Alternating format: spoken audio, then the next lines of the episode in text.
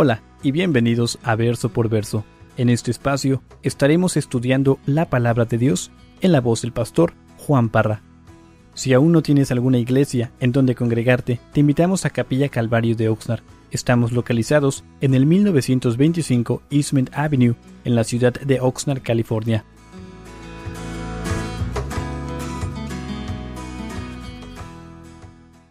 Segunda de Pedro capítulo 2. Hermanos, duramos cinco, cinco semanas en el primer capítulo de, de, Primera de Pedro, perdón, de Segunda de Pedro capítulo 1. Entonces, algo que hemos visto es de que estas dos cartas son muy diferentes, la una de la otra. Y, y, en el primer capítulo, Pedro nos ha estado hablando concerniente a muchas facetas de, de la vida cristiana. Entonces, quiero rápidamente recordarles y yo recordar juntamente con ustedes lo que el apóstol Pedro nos ha enseñado. Y, hermanos, esta información nos va a ayudar a nosotros en, en, todo momento de nuestra vida. Puede ser que en esta noche, esta tarde, tú estés padeciendo gran persecución, gran problemas, gran necesidad, gran dolor. La verdad de la palabra de Dios te, te va a ubicar donde tú necesitas estar. Y eso es cerca de Jesús. Así es que lo primero que Pedro nos enseñó cuando iniciamos este libro fue de que tú y yo como hijos de Dios somos esclavos. Entonces, e, eso es tan humillante ah, y, nos ubica en un lugar donde podemos, podemos tener un estado de sanidad concerniente a nuestro estado mental. Porque lamentablemente dentro de la iglesia hay, hay, muchos hermanos que, no se consideran siervos. Ah, hay otros que sí se consideran siervos, pero el momento que los tratan como un siervo, eh, se convierten en unas divas. Entonces, ah, no sé si es correcto usar esa palabra. ¿Saben? Es una, una diva. O sea, ponen sus. No sé si han visto ese comercial de, de, de, Snickers, donde enseñan a un personaje y se está volviendo todo loco y, el, y luego le dan un chocolate y ya se calma y todo el rollo. Bueno, eso es una diva. Entonces Pedro nos enseña de que, hermanos, somos esclavos de amor, somos dulos, es la palabra que él usa ya al inicio del, del primer capítulo. Y, y Pedro nos comparte de que nosotros en el año 2015 este, tú y yo, la iglesia Capilla Calvario tiene, de acuerdo a Pedro, una fe igualmente preciosa que la que tenían los apóstoles. Entonces nosotros, hermanos, no somos indiferentes a esas verdades. Tú y yo tenemos exactamente esa misma fe, ese mismo evangelio que Jesús le dio a esos primeros doce apóstoles. Y, Pedro recalca eso en el primer capítulo. Pedro nos recuerda de que tú y yo hemos sido justificados en Cristo Jesús. Y, hablamos sobre eso de que no solamente nos perdona Jesús de todo nuestro pecado, de toda nuestra iniquidad, de toda nuestra maldad, pero nos hace justos. Eso significa de que tú y yo podemos estar delante del Padre como si jamás hubiéramos pecado y como si siempre hubiéramos obedecido. Entonces no es un rollo solamente de que Dios nos perdona, Dios nos justifica. Y ahora Dios te ve a ti como justo, como si jamás hubieses pecado. Entonces, uh, y luego Pedro nos dice, cuando tú recibes a Jesús, cuando tú te arrepientes, cuando tú le das la espalda a tu vida pecaminosa, cuando pones toda tu confianza en Jesús, dice Pedro de que Dios deposita en ti gracia y paz. Pero Dios no quiere que nos quedemos en ese estado de ese inicio de gracia y paz. Él quiere que, que sigamos creciendo. Y Pedro nos recuerda de que tú y yo tenemos que crecer en esa gracia y en esa paz que Dios nos da. Y vimos de que, hermanos, esa gracia, esa paz, Ah, se multiplica en nuestra vida a través de nuestra vida devocional, a través de la lectura diaria que tú y yo tenemos. Entonces, si, tú quieres crecer en la gracia de Dios y quieres crecer en la paz de Dios, tienes que estar constantemente en la palabra de Dios y en oración. Entonces, si el día de hoy tú llegaste sin paz, sin la gracia de Dios, o sea, la respuesta es fácil. No estás en una relación íntima, personal, consistente con Dios. Y es algo que nos enseñó el apóstol Pedro. Ahora también nos enseña de que Dios nos ha dado todas las cosas que, pertenecen a la vida y a la piedad. Dios nos ha dado preciosas y grandísimas promesas. Entonces, tú abres este libro y vas a encontrar tantas promesas que Dios tiene para tu vida. Entonces, el problema, el problema es de que muchas veces llegamos a porciones de la palabra de Dios y las subrayamos, las marcamos ah, con un marcador, pero de ahí no pasan esas promesas. Y ese es el problema. Ah, tal vez tú tienes una Biblia como yo donde te marca en gris todas las promesas que se encuentran en la palabra de Dios, pero ¿de qué nos sirve si no vamos al banco, que es a Jesús, y cambiamos esas promesas para que Dios nos dé de acuerdo a esas promesas. Y, somos buenos para marcarlas en nuestras Biblias, somos buenos inclusive para ponerlas ah, como ornamentos en nuestra casa. Y no sé cuántos de ustedes tienen como un cuadro en su casa que tiene un verso bíblico, tal vez una promesa de Dios, pero esas promesas tienen que saltar de las, de las páginas de la palabra de Dios y se tienen que convertir en realidad en tu vida y en la mía. Y es lo que nos está enseñando aquí el apóstol Pedro. Pero en fin, el punto central de, de, esta segunda carta del apóstol Pedro para nosotros, como lo fue para esa iglesia primitiva, es bien sencillo. El conocimiento de la verdad es el remedio contra la falsedad. Necesitamos adquirir el conocimiento de la verdad de la palabra de Dios para poder estar al tanto contra esos falsos maestros que van a llegar. Y van a llegar. Créemelo que van a llegar. Pedro toma todo el primer capítulo de esta segunda carta para enseñarnos estas verdades y él concluye declarando lo siguiente, y lo vimos hace dos semanas. Y él dice, todo lo que se encuentra en la Biblia es confiable. No sé si recuerdan ese estudio. Esa Biblia que tú tienes en tu, en tu falda, esas palabras son confiables. Y él nos enseñó. Lo que encontramos en esta, en esta Biblia es palabra confiable. No son fábulas, no son mitos, ah, no son leyendas, es verdad. Y recuerden de que nos dio dos ejemplos. El primero fue esa esa experiencia personal donde Pedro dice, yo les aseguro de que esto es verdad. ¿Por qué? Nos da el ejemplo ahí en el primer capítulo donde él dice, yo subí a ese monte santo, a ese monte de transfiguración, y, recuerden la historia donde él sube juntamente con Juan y Jacobo, y ¿quién desciende? Moisés con Elías, y Jesús se transfigura. Entonces, ahora, ¿qué efecto tendría eso en tu vida si de repente Jesús se te aparece? juntamente con Elías y Moisés y se transfigura y de repente escuchas la voz de Dios el Padre diciendo, este es mi Hijo amado en quien tengo complacencia. Entonces, ese es el primer ejemplo que nos da el apóstol Pedro. Yo vi esto, yo vi a Jesús transfigurarse, miré a Moisés que ya llevaba ah, muchos años muerto, juntamente con Elías, allí a un lado de Jesús. Y después, o sea, podemos agregarle a todo esto de que, hermanos, no solamente Pedro, sino los demás apóstoles vieron a Jesús vivo, muerto, sepultado y después resucitado después de tres días y de pilón, por si no fuera mucho, lo vieron ascender al cielo. Ahora, ¿cuál sería tu, qué efecto tendría en tu vida ver a Jesús así como que de repente subirse? Es todo lo que yo me puedo estirar. Sí. Pero así lo vieron subir al cielo. Y entonces entonces, es lo que nos está enseñando Pedro. Esta palabra de Dios es confiable. ¿Por qué? Por esta experiencia personal que yo tuve. Pero no solamente vamos a creer a través de la, de la experiencia personal, subjetiva, dije hace dos semanas, pero también dice, tenemos otra experiencia, la experiencia profética, la experiencia de la palabra de Dios. Este libro es verdad, ¿por qué? Porque, y para no durar hablando nuevamente sobre todo esto, vimos de que, hermanos, hay tantas profecías que se han escrito en este libro que se cumplieron en la vida, muerte, resurrección y ascensión de Jesús. Entonces tenemos e, eso profético donde, por, ejemplo, el profeta Isaías anuncia 700 años antes del nacimiento de Jesús de que Él va a nacer. Y no solamente de que va a nacer, sino dónde va a nacer y a dónde lo van a llevar y, de dónde va a salir, de Egipto. 700 años antes de que esto suceda, el, profeta Isaías está escribiendo todas estas cosas. Entonces tenemos la, evidencia de, de las profecías escritas en la palabra de Dios y podemos continuar, pero esos son los dos ejemplos que nos da el apóstol Pedro. Hermanos, la palabra de Dios es más segura que cualquier experiencia personal que tú y yo podamos tener. ¿Por qué? Porque lo vimos hace dos semanas. La palabra de Dios es perfecta. La palabra de Dios es fiel, es vida, es verdad, no cambia, es la misma ayer, hoy y por siempre, porque Jesús es el verbo encarnado, es la palabra de Dios, es luz, las escrituras, dice Pedro, manan de Dios. E, esta Biblia no manó de, los profetas, de hombres, manó directamente de Dios, fue soplada por Dios. Entonces, por eso la, la, palabra de Dios no se puede comparar con otro libro escrito sobre la faz de esta tierra. Ningún otro libro se compara con la Biblia. Hombres mueren, pero la palabra sigue viva. Experiencias desvanecen, pero la palabra perdura nuestro mundo sigue oscureciéndose más y más, Pero saben una cosa, la palabra de Dios brilla aún más brillante el día de hoy.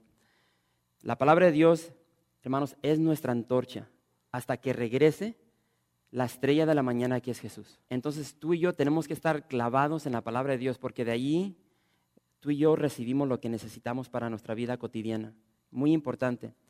Ahora, para nosotros esta verdad es necesaria y que se nos quede clavado la palabra necesaria. Porque hay muchas personas que tristemente no leen la palabra de Dios. Entonces, cuando no leen la palabra de Dios, ellos están demostrando con su estilo de vida de que la palabra no es necesaria para ellos. Ellos dicen, yo no necesito leer este libro y ya expreso en contra de la palabra de Dios. Repito, la palabra de Dios es necesaria porque, repito, vivimos en un mundo oscuro, caótico, vivimos en un mundo caído donde la mentira va aumentando más y más. Y tristemente el día de hoy a la mentira le dicen verdad y a la verdad le dicen mentira. Entonces, ¿qué nos va a alumbrar la verdad? La palabra de Dios. Entonces, con esa larga introducción, vamos a darle a Segunda de Pedro, capítulo 2. Y dice así el verso 1, 2 y 3. Dice, pero hubo también falsos profetas entre el pueblo, como habrá entre vosotros falsos maestros, que introducirán encubiertamente herejías destructoras, y aún negarán al Señor que los rescató, atrayendo sobre sí mismos destrucción repentina. Y muchos seguirán sus disoluciones, por causa de los cuales el camino de la verdad será blasfemado, y por avaricia harán mercadería de vosotros con palabras fingidas. Sobre los tales, ya de largo tiempo la condenación no se tarda y su perdición no se duerme. Y nos detenemos aquí. Esto es todo lo que vamos a ver en esta noche en esta tarde. Hermanos, eh, el día de hoy, ah, en el año 2015, en el siglo XXI, hay una batalla, yo, yo diría una batalla real en contra de la iglesia. Y esa batalla ha llegado hasta las puertas de la iglesia. Yo diría, ha entrado a la iglesia. Esta batalla, esta batalla real ha llegado a tu hogar, a tu familia, a tu matrimonio. Y lamentablemente muchas veces no reconocemos lo que está sucediendo el día de hoy. Nosotros estamos viviendo en, un, en una etapa de la historia de la humanidad épica. No sé si es una palabra. Ya estoy agarrando el inglés aquí, epic. Este, o sea, e, es, para mí esta etapa de la vida es muy similar a, la etapa donde Jesús llegó sobre la tierra, porque posiblemente tú y yo podamos ver el regreso de Jesús y, estamos viendo las señales mencionadas en la palabra de Dios por donde quiera. Ahora, yo no sé si eso te, excita de, que tal vez el Señor pueda regresar en este momento por ti, o si te agüitas, o si te da miedo, pero eh, eso es muy emocionante para aquel que ama a Jesús. Eh, este martes pasado, el matrimonio como fue establecido por Dios, hermanos, fue puesto a juicio, fue puesto a juicio eh, en la Corte Suprema. O sea, increíble lo que está sucediendo. Hermanos, el gobierno quiere callar la voz de la iglesia. El gobierno quiere callar la voz, diría yo, de la palabra de Dios, quiere callar la, voz de, sanidad, de verdad, quiere callar la voz de Jesús. Y, repito, este martes pasado hubo un ataque contra el matrimonio como Dios lo estableció en su palabra. Ah, el mundo quiere redefinir lo que es un matrimonio. La palabra de Dios dice que el matrimonio es entre un hombre y una mujer. Nuestro gobierno quiere trastornar esto y lo quiere cambiar y, puede, y quiere, quiere, quiere que nosotros aceptemos de que el matrimonio puede ser entre un hombre y un hombre, una mujer y una mujer. ¿sí? Y por igual estamos viendo un ataque sobre la vida. Eh, eh, los viernes estamos viendo a través del estudio de Éxodo de que Faraón hace cuatro mil años atrás derramó su furia contra ah, estos bebés judíos. Bueno, el día de hoy, hermanos, vemos que el gobierno sigue asesinando cerca de un millón de, niños anualmente aquí en Estados Unidos. Y, es, este desprecio, estos asesinos de, embriones, ah, lo hacen bajo la bandera de proelección de la mujer. Sí, porque la mujer tiene el derecho, de acuerdo a su cuerpo, tiene el derecho para asesinar, repito, a un embrión, a un feto. Y nuestra cultura occidental quiere adoctrinar a nuestros hijos con mentiras. Todo esto está llegando a nuestras escuelas, donde tus hijos van, donde se les está enseñando de que está bien que dos hombres se casen, que dos mujeres se casen, que está bien que se sigan asesinando un millón de niños anualmente en nuestro país, Entonces quiero que veamos ahora ah, verdades prácticas que Pedro nos enseña aquí en el verso 1. Y, lo triste de todo esto es de que mientras este ataque está llegando a nuestras puertas de la iglesia, a nuestros hogares, la iglesia, repito, la iglesia está ocupada peleándose con ella misma. Y es una triste realidad. Y dice así el verso 1 nuevamente, dice, pero hubo también falsos profetas entre el pueblo, como habrá entre vosotros falsos maestros, que introducirán encubiertamente herejías destructoras y aún negarán al Señor que los rescató, atrayendo sobre sí mismos destrucción repentina. ¿Qué es lo que dice Pedro? Pedro dice, en aquel entonces, en el tiempo del Antiguo Testamento, hubo falsos profetas. En el tiempo mío, no mío, pero de Pedro, dice, hay falsos maestros. Entonces existe una alta posibilidad de que el día de hoy haya también falsos profetas. Ahora yo diría, hay falsos profetas, falsos apóstoles, falsos pastores, falsos maestros, y la lista continúa. Y esto es lo que Pedro quiere enseñarnos. La palabra falsos en el verso 1 proviene de la palabra pseudo. Por tanto, pueden ver allí el, el título del mensaje. La palabra pseudo significa pronosticador pretendido, un impostor. Es lo que significa esa palabra en el, en el original. Habla de, de una persona ilegítima. En sí significa un bastardo, un propagador de doctrina errónea.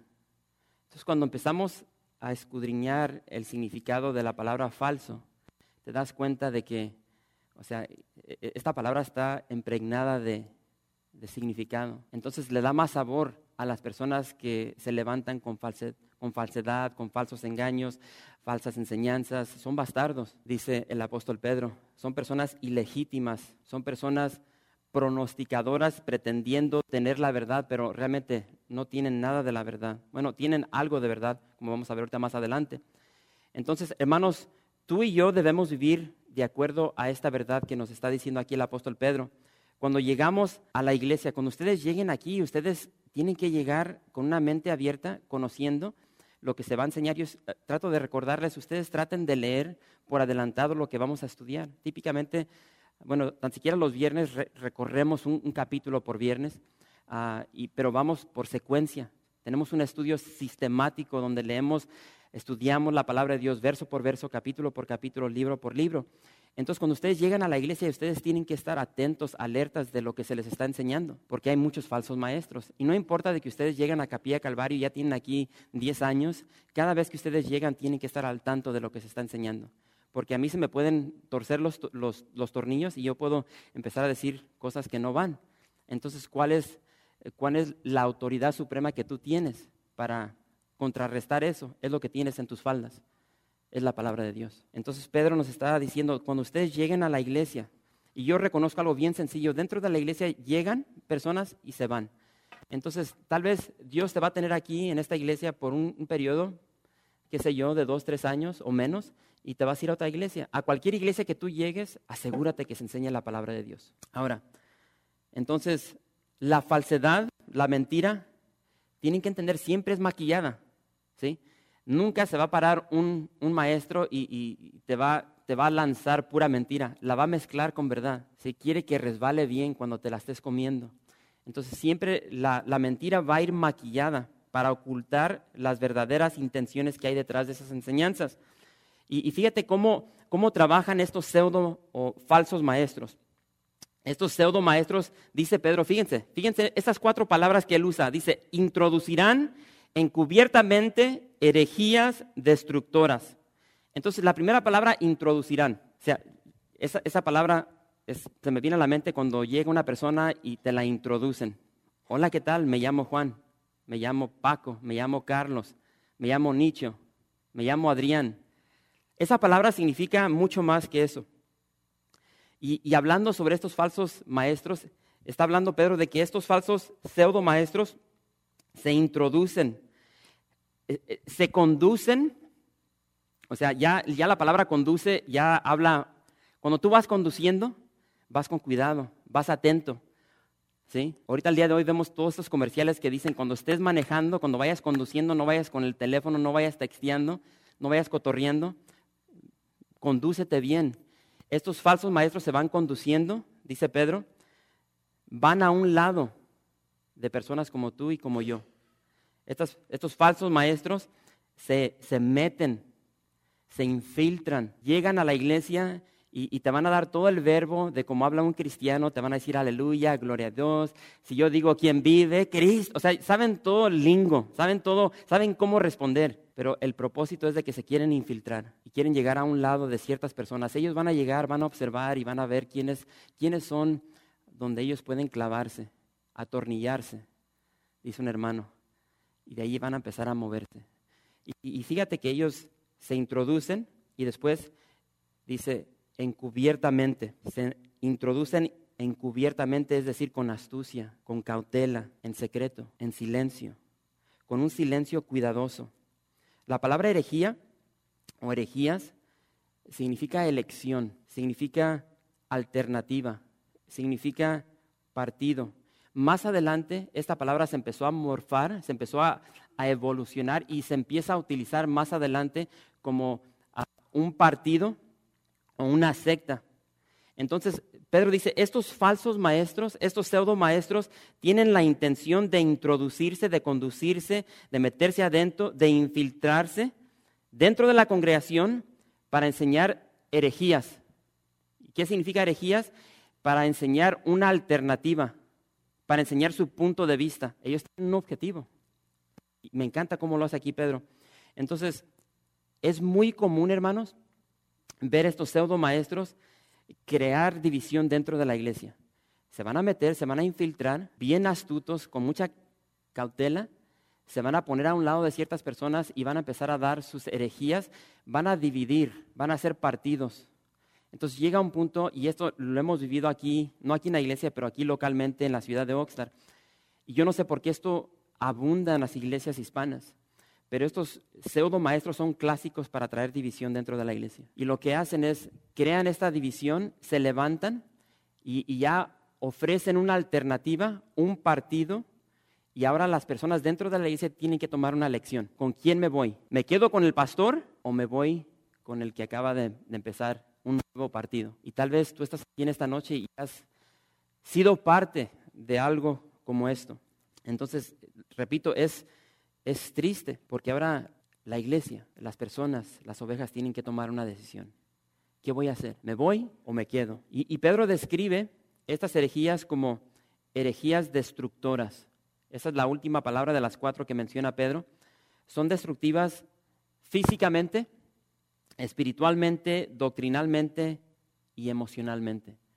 Entonces lo que quiero hacer es quiero describir esto brevemente. Destruyen espiritualmente, doctrinalmente, ¿Por qué? Porque estos falsos maestros crean, fomentan mucha confusión, mucha confusión, confunden a la gente con sus mentiras.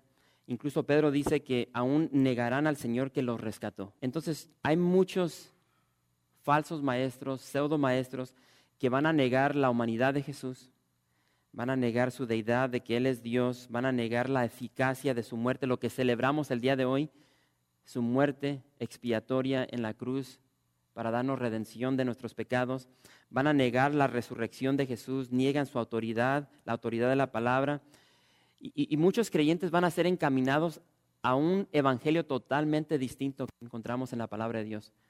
Ahora podemos, puedo dar ejemplos de sectas que existen el día de hoy, pero vamos a, vamos a concentrarnos en, la iglesia cristiana. Ah, tú puedes ir a, iglesias cristianas donde se van a crear estas divisiones y es triste. Bueno, vamos a continuar para, para ya ver con todo sabor lo que está sucediendo aquí.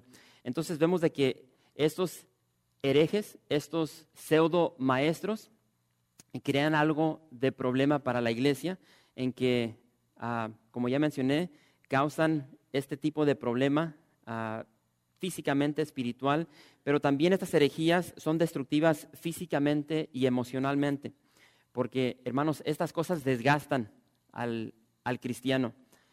E, e, es tan desgastante ser parte de una iglesia donde hay diferentes partidos, donde hay, donde hay siempre contienda entre tal vez los pastores, entre los hermanos, entre los líderes. No, pues el pastor aquel dijo esto. No, pues este dijo este. No, pues aquel hermano esto y aquel hermano. Entonces, es un desgaste para los miembros de la iglesia. Ah, comienzan los chismes, ya sea de ti, de tu esposa, de tu esposo, de tus hijos. comienzan los chismes de los demás y esos chismes, ah, no sé cuántos de ustedes están ahorita siguiendo el estudio de Tito los sábados, pero creo que ya vamos a llegar a la porción donde, y estoy esperando las llamadas, porque ahí digo que estas personas que son chismosas, bueno, la palabra correcta que, usa Tito es calumniadores. Entonces yo ahí en el mensaje digo que estas personas son diablos, son diablos, son diablas, porque es lo que dice esa palabra. La palabra calumniador en el griego es diabolos. Entonces la persona que es chismosa, ya sea hombre o mujer, es un diablo, es lo que dice el, apóstol Pablo. Entonces, eh, vamos a llegar ahí. Pero ese es otro estudio. Entonces vemos de que estos chismes empiezan a, empiezan a correr dentro de la iglesia, pero eso causa un problema, porque dentro de la iglesia entonces ya hay una gran incomodidad. Se siente horrible cuando tú sabes de que tú quieres ir a saludar a un hermano y sabes que ese hermano está hablando mal de ti, está hablando mal de tu esposa, de tus hijos. Híjole, ahora cómo le hago. Y entonces dentro de la iglesia se forma como una especie de, diría yo, mala onda, porque ganas, ahora, no, y ahora, pero es triste, porque o sea, yo, es algo que yo viví en mi, en mi, propia, en mi propia vida. Llega, llega un punto donde tú ya quieres irte de una iglesia y no puedes. ¿Por qué? Porque llevas años allí y, y has, ya has establecido relaciones con, con, hermanos. O sea, los hermanos en la iglesia llegan a ser como tu familia. No como tu familia, llegan a ser tu familia. Porque ellos lloran contigo, ríen contigo, están ahí durante los tiempos difíciles, los buenos. Entonces es bien difícil para un miembro de una iglesia poder, jalarse de una iglesia y dejar esos recuerdos, esos hermanos, esa familia. Entonces ah, es, bien difícil irte de una iglesia. Ahora, y aún es más difícil cuando el pastor anda con unas ondas medias chuecas, porque típicamente en estas, digo yo, estas, estas iglesias Mickey Mouse, este, tenemos que entender que para muchos pastores las ovejas son un número. Los miembros de la iglesia son una entrada. Lamentablemente eso es una realidad dentro del ámbito de la iglesia. Digo un número, una entrada porque, o sea, tú vas a dar tu diezmo, tú vas a dar tu ofrenda. Entonces los pastores no quieren que personas se vayan porque cuando se van se va ese dinero. Entonces a punto y aparte de toda la fricción que hay dentro de la iglesia, el pastor, ¿qué es lo que va a hacer para evitar que personas se vayan? Van a empezar a usar tácticas de temor. No, pues es que si tú te vas, te va a ir mal, ¿sí? Dios te va a maldecir, porque empiezan, entonces ya, aunque doctrinalmente están bien, por decirlo así, doctrinalmente están bien, pero en, en función están mal, se convierten en una secta. ¿Por qué? Porque ahora están diciendo, esta es la única iglesia donde ustedes pueden permanecer salvos. Y si ustedes se van, les va a ir mal, te va a ir mal en tu matrimonio, le va a ir mal a tus hijos. Agárrate, chiquito, ¿por qué? Entonces las personas se van, ¿y, ¿y ahora cómo le hago? Entonces no se van. Entonces por eso digo que esto es bien desgastante para personas que pasan por todo esto, porque ya llegan a la iglesia y llegan frustrados, desesperados, cansados, estresados, deprimidos, ya no llegan con gozo, ya no es un placer llegar a la iglesia, ya no es una alegría, un deleite, ¿sí? ya se puede decir que llegan por obligación y cuando llegan nomás se andan cuidando de los golpes, de no recibir golpes innecesarios. Lo cierto es de que muchas iglesias sí se dividen, sí se dividen muchas iglesias por cuestión de estos pseudo maestros. Ah, y hermanos, estas divisiones no llegan sin bajas. Matrimonios son divididos, familias son divididas, esposos son puestos bajo tanta presión como las esposas, como los hijos. Entonces, llega un punto donde los hijos, hermanos, son desanimados por todo lo que ven. Llega al punto donde ya los hijos ya no quieren, ya no quieren regresar a una iglesia así. Entonces abandonan su fe, punto y aparte de abandonar la iglesia, abandonan su fe. ¿Por qué? Porque ese es el ejemplo que se les está dando dentro de la estructura de lo que es la iglesia de Cristo. Entonces es, triste, es triste lo que vemos el día de hoy. Y, y estos pseudo maestros déjenme decirles, van a tener que dar cuenta al pastor de pastores. ¿sí? Pedro dice que ellos están atrayendo sobre sí mismos destrucción repentina. Ahora, quiero que notemos algo asombroso aquí en el verso 2. Y dice, dice, y muchos seguirán sus disoluciones por causa de los cuales el camino de la verdad será blasfemado. Entonces, lo que quiero que notes ahí, que, que debe asombrarte, es de que dice, y muchos, no dice poquitos, dice muchos. Muchas personas siguen estas falsas enseñanzas. Siguen, dice Pedro, estas disoluciones de estos pseudo maestros. Típicamente estos pseudo maestros enseñan lo que es muy atractivo para ti y para mí. O sea, tenemos que ser honestos. O sea, seguimos viviendo en esta carne y nos agradan muchas cosas que pertenecen a la carne. Entonces, por eso el día de hoy prende la tele cristiana y abundan los mensajes, los pastores, digo yo, el evangelio de la prosperidad. ¿sí? ¿Por qué crees que, que estos programas siguen? ¿sí? Porque tú y yo aquí en el occidente tenemos una mentalidad que se nos ha vendido, una enseñanza falsa de lo que, de lo que el mundo dice, tú y yo tenemos que ser exitosos. ¿sí? Y para nosotros el éxito es riquezas, fama, cosas materiales. Entonces, cuando tú ves a un pastor vestido bien pipiris nice, con un, traje de 5 mil dólares, donde carga un, reloj de 20 mil dólares, ¿cómo se dice? Alhajas, alhajas, sí, estoy aprendiendo, alhajas. Entonces, las ovejas ven lo que, lo que viste el pastor, lo que maneja, tiene un carro increíble, una casa de un millón de dólares y, no, pues yo quiero lo que él quiere. Y te avientan, te avientan, todo ese rollo, ¿sí? Si tú eres un hijo de Dios, Dios te va a bendecir, bla, bla, bla, bla, bla. Y te venden las historias tan erróneas de que dicen que Jesús tenía una mansión, que tenía un dineral, por eso tenía que usar a Judas Iscariote para que cargara todo el dinero que él tenía. Y te venden unas tonteras y se, tragan estas mentiras. ¿Por qué? Porque no son conocedores de la verdad. Y por eso abundan estos programas de tele, de estos teleevangelistas. Porque la gente sigue dando, sigue dando, sigue dando. Y, por eso Pedro dice, y muchos seguirán sus disoluciones. ¿sí? Entonces, eso, eso atrae todo lo que concierne nuestra carne. O sea, cuando se nos dan las noticias de que tenemos una enfermedad que nos va a tomar la vida, te dan las noticias de que un ser querido tiene cáncer o tienes una, una enfermedad grave, entonces en tu desesperación tú vas a clamar, tú vas a pedir a Dios. Entonces abundan estas campañas de sanidad, de milagros, donde te van a vender lo que tú necesitas para ese momento. Entonces la iglesia ya se ha convertido el día de hoy en un circo. La palabra de Dios se ha hecho a un lado. ¿Qué es lo que tú necesitas? lo que tú necesitas, aquí estoy yo para dártelo. Entonces, ¿qué es lo que esto está creando en, la iglesia en el siglo XXI? Ovejas carnales. Ahora la pregunta sería, ¿por qué están haciendo esto? Estos pseudo maestros, estos falsos maestros, estos falsos pastores, ¿por qué hacen esto? Bueno, Pedro nos da la respuesta en el verso 3. ¿Están ahí?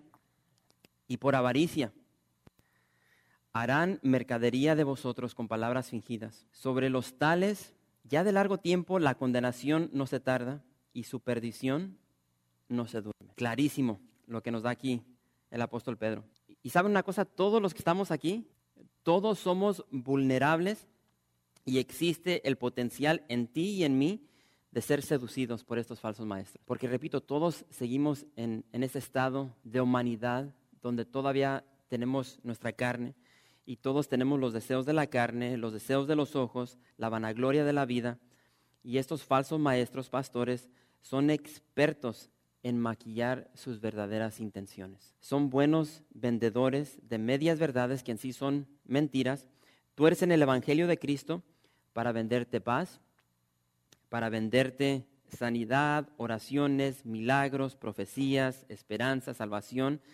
Ellos buscan adquirir algo, autoridad, reconocimiento, fama, dinero, una buena vida, comodidad. Estos hacen esto dice Pedro, por avaricia. Entonces, tienes, que entender esto. Hay personas que te van a querer servir simplemente porque son ávaros y, te van a dar una apariencia de piedad, pero sus intenciones están bien ocultas. Y Pedro dice, esos charlatanes son ávaros, ¿sí? Avaricia. Avaricia es una codicia enferma y fuera de control. Estos maestros, estos pastores, no aman la verdad, aman tu dinero. Es lo único que quieren aman tu dinero, no buscan alimentar las ovejas, sino esquilarlas de todo lo que pueden. Y van a usar todos los medios que estén a su disposición. Usan un falso evangelio, culpabilidad, condenación, temor, presión. Dice Pedro, palabras fingidas. La palabra fingidas en el original es la palabra plastos. De allí es donde tú y yo obtenemos nuestra palabra plástico. Entonces ellos van a agarrar la verdad y la van a hacer artificial, la van a doblar, la van a torcer, como se puede doblar el plástico en un estado de líquido y lo van a formar para que aparente algo que no es. Y después así te lo venden. Es lo que hacen estos charlatanes. Entonces, ¿qué es lo que nos quiere enseñar Pedro? Bien sencillo. Cristiano, vive tu vida en un estado de alerta. Vive tu vida en un estado de alerta. No te duermas, no llegues a un punto en tu caminar cristiano donde llegas a la iglesia bien cómodo te sientas, ok, aliméntame. Y dejas de ser un buen veriano, donde, o sea, yo les digo, lo que vamos a estudiar, empiecen a estudiarlo una semana antes. Y cuando estén aquí, tomen notas. Oye, el pastor dijo eso, como que se le fue el avión ahí, déjame apuntarlo. Y a mí me encanta semanalmente los hermanos que llegan y me dicen, hey, tío, ¿qué dijiste esto? ¿O por qué dijiste esto? Explícame esto. Mantente despierto, sabiendo de qué andas, o puedes andar más bien. Puedes andar alrededor de vividores, charlatanes, pseudo maestros, conoce bien tu identidad. Y eso es clave. Porque si tú no conoces quién eres en Cristo Jesús, te van a bailar. ¿sí? Si tú te pones a estudiar simplemente el estado del ser humano, cuando una persona está sufriendo y está sufriendo emocionalmente, está en una crisis emocional, tú puedes llegar a él y estar en un estado muy vulnerable. No sé si ustedes sabían de que cuando hay problemas matrimoniales, ya sea el esposo o, la esposa están pasando por una crisis matrimonial, son muy vulnerables y entonces se empiezan a asociar con ah, el sexo opuesto y es cuando, cuando caen en fornicación, adulterio, si están casados. Entonces cuando estamos débiles tenemos que tener mucho cuidado, tenemos que conocer quiénes somos y, es algo que Pedro nos ha enseñado de una manera concisa de que tú y yo fuimos escogidos por Dios. Dios nos amó tanto que nos escogió y, repito, Él abre este libro diciendo de que tú y yo somos siervos, ¿sí? Entonces, no te pases de lanza, tú eres un siervo, tú tienes que servir, tienes que imitar a Jesús. Es el perfecto ejemplo de un esclavo de amor. Entonces después nos dice Pedro que somos peregrinos. Cuando tú mantienes eso en, cerca de tu corazón de que eres un siervo, de que eres un peregrino, Tú no vas a andar buscando crecer tu reino aquí sobre la tierra porque vas de pasadita. Tu verdadero hogar está en el cielo. Y es, es tan refrescante ver todo lo que nos enseña Pedro de que el Hijo de Dios es un Hijo de Dios amado, perdonado, justificado, está sentado en lugares celestiales juntamente con Cristo y existe con un solo propósito, con el propósito de glorificar a Dios. Cuando olvidamos esas cosas, nos va a llevar la corriente de este mundo. Y vamos a vivir cosas que tal vez jamás nos imaginamos que íbamos a vivir como cristianos. Conoce bien la verdad para que no seas seducido por la mentira.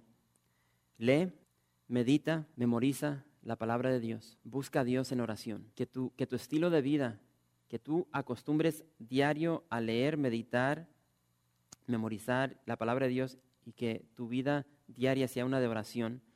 Congrégate, sirve. No hay mejor forma de de sacar el estrés, la ansiedad de nuestras vidas que servir a nuestro prójimo. Ahora, ¿qué les espera? Porque lo cierto es de que hay muchos pseudo maestros. ¿Qué les espera a estos falsos maestros? Porque a veces, tal vez tú vienes de una iglesia donde esto abundaba y tal vez tú estás aquí el día de hoy y estás lastimado, dañado. Tal vez el día de hoy tienes hijos que ya no son parte de la iglesia por lo que ellos vivieron o por lo que se les hizo en una iglesia. ¿Qué de esos pseudo maestros? Gracias por visitar calvariooxnar.org. En este sitio web podrás encontrar información fresca cada semana, como los servicios previamente grabados, los cuales están disponibles para ti para que los puedas escuchar en cualquier momento. Estamos seguros que este material será de gran edificación espiritual para tu vida y para tu familia. La visión de Capilla Calvario de Oxnard es ser como Jesús, aprendiendo y viviendo la palabra de Dios.